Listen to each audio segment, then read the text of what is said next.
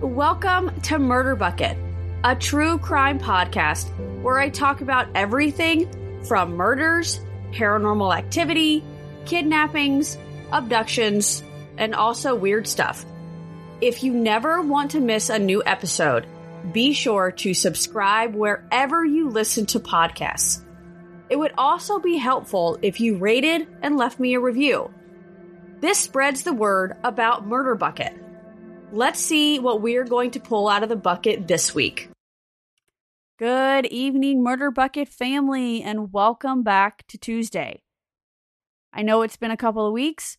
I apologize for that. Just didn't have a chance to get the episode out, and I didn't want to put it out on a different day. Wanted to keep the Tuesday track going, so I just decided to wait another week.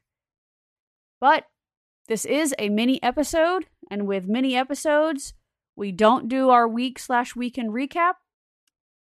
So, with that being said, let's go ahead and get started. Tonight, we are talking about Nick Piantanida.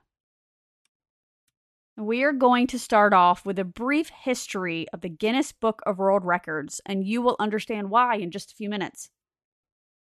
Sir Hugh Beaver, who was the managing director of the Guinness Breweries, went to a shooting party in Ireland on November 10, 1951. While there, he got into an argument over what was the fastest game bird in Europe. He realized that it was impossible to confirm this in reference books. He figured that a book supplying the answers to these kind of questions might prove successful. He decided to speak with twin brothers Norris and Ross McWhirter to compile what became the Guinness Book of Records in August of 1954. Over a thousand copies were printed and given away. The first official bound book was printed on August 27th of 1955. By Christmas of 1955, the book had made it to the top of the British bestseller list.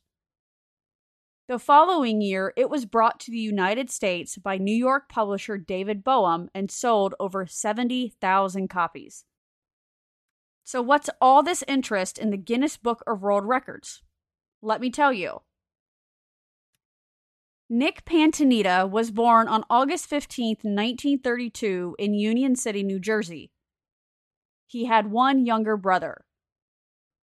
Around the age of 10, he began to experiment at home with parachutes that he made. The first one he made, he decided to test it on a stray cat in the neighborhood. He dropped the cat off of a five story building near where they lived. When his parents were informed of this, he decided to test the next parachute on himself. Well, that didn't turn out very well either. When he jumped off one of the lower roofs of this apartment complex, he broke his arm. As Nick grew older, his fascination with parachutes and skydiving grew enormously. After graduating high school, he decided to join the U.S. Army Reserves and then the U.S. Army. Soon after his military career was over, he got back into his obsession with skydiving and parachutes. He and one of his climbing partners, Walt Tomashoff, became the first people to climb a route on the north side of a plateau in Venezuela.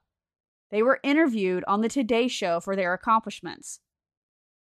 When he returned to the United States, he began working at an embroidery factory, played basketball at various colleges, and then eventually became an iron worker that worked on the Verrazano Narrows Bridge located between Staten Island and Brooklyn.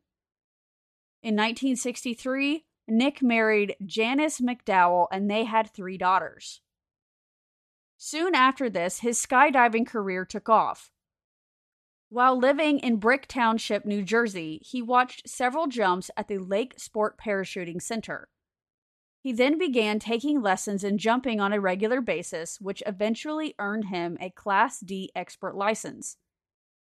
At that time, Yevgeny Andreev held the world record for the highest parachute jump. Nick wanted to bring this world record back to the United States from the Soviet Union. In order to be able to train on the weekends, Nick decided to take up a job driving trucks. He then began studying meteorology, balloon technology, and survival systems. He got sponsorships and was given access to a training facility by the United States Air Force.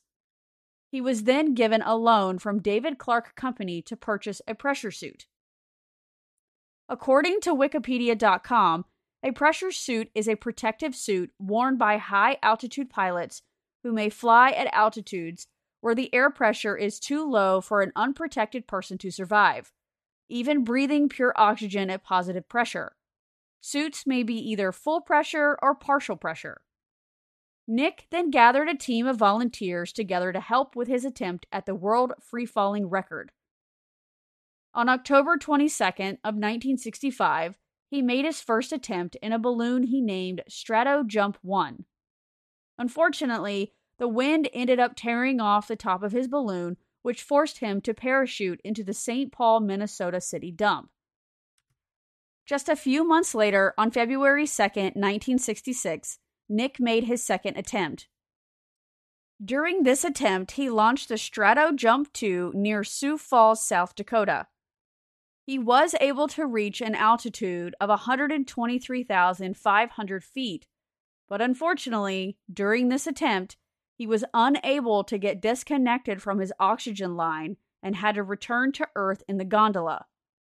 Because he did not return with his balloon, the altitude he reached was not recognized as a world record. And because he never jumped, he did not earn the parachute altitude record either. On May 1st of 1966, he went for his third and final attempt. He was secured inside the styrofoam gondola he named Strato Jumped 3.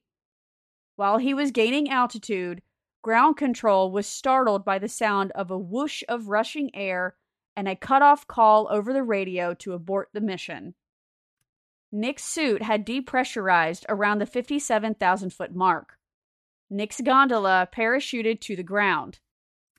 He barely survived the descent because he suffered massive tissue damage. With the lack of oxygen, he was left brain damaged and in a coma. Just four months later, Nick died at the Veterans Hospital in Philadelphia, Pennsylvania, on August 29, 1966. He is buried in Holy Cross Cemetery in North Arlington, New Jersey. The Smithsonian National Air and Space Museum's Steven F. Udvar-Hazy Center, located in Chantilly, Virginia, has the gondola of the Strato Jump 3 preserved and on display. There was a film based upon Nick's life titled Angry Sky, which premiered on ESPN on July 30th of 2015. Here is the audio clip from Angry Sky official trailer located on Gorilla Flicks YouTube channel.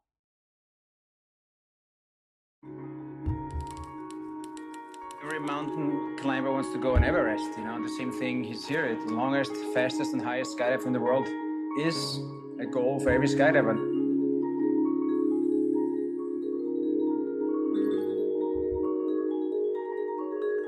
considering all that it took to make my jump possible, I cannot imagine doing this jump 50 years ago, especially not the way that Nick Piantanida did it.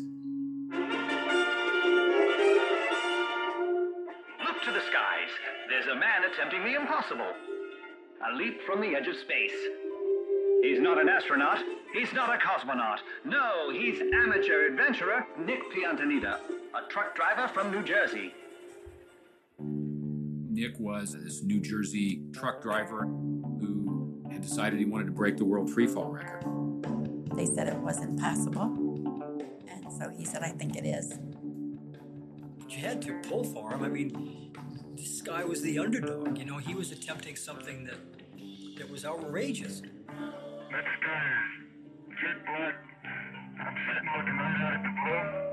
It's fantastic. He didn't have the training he needed. He didn't have the discipline he needed. He didn't have the knowledge he needed.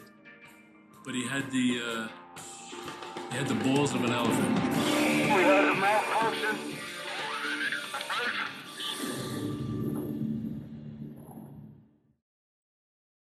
According to GuinnessWorldRecords.com, Felix Baumgartner currently holds the world records for the highest freefall parachute jump at 127,852 feet. And with that, that is the end of tonight's mini episode. I hope you found that as interesting as I did. After watching that trailer, I am definitely going to go see if I can figure out how to watch the full movie. It looks very fascinating, and I would love to know more about all of his attempts. Let me know if you've seen it. Send me a DM, an email, or comment on any of these posts on my social media. I will see you next week. Thanks for sticking around to the end. Be sure to follow me on Facebook, Instagram, and Twitter.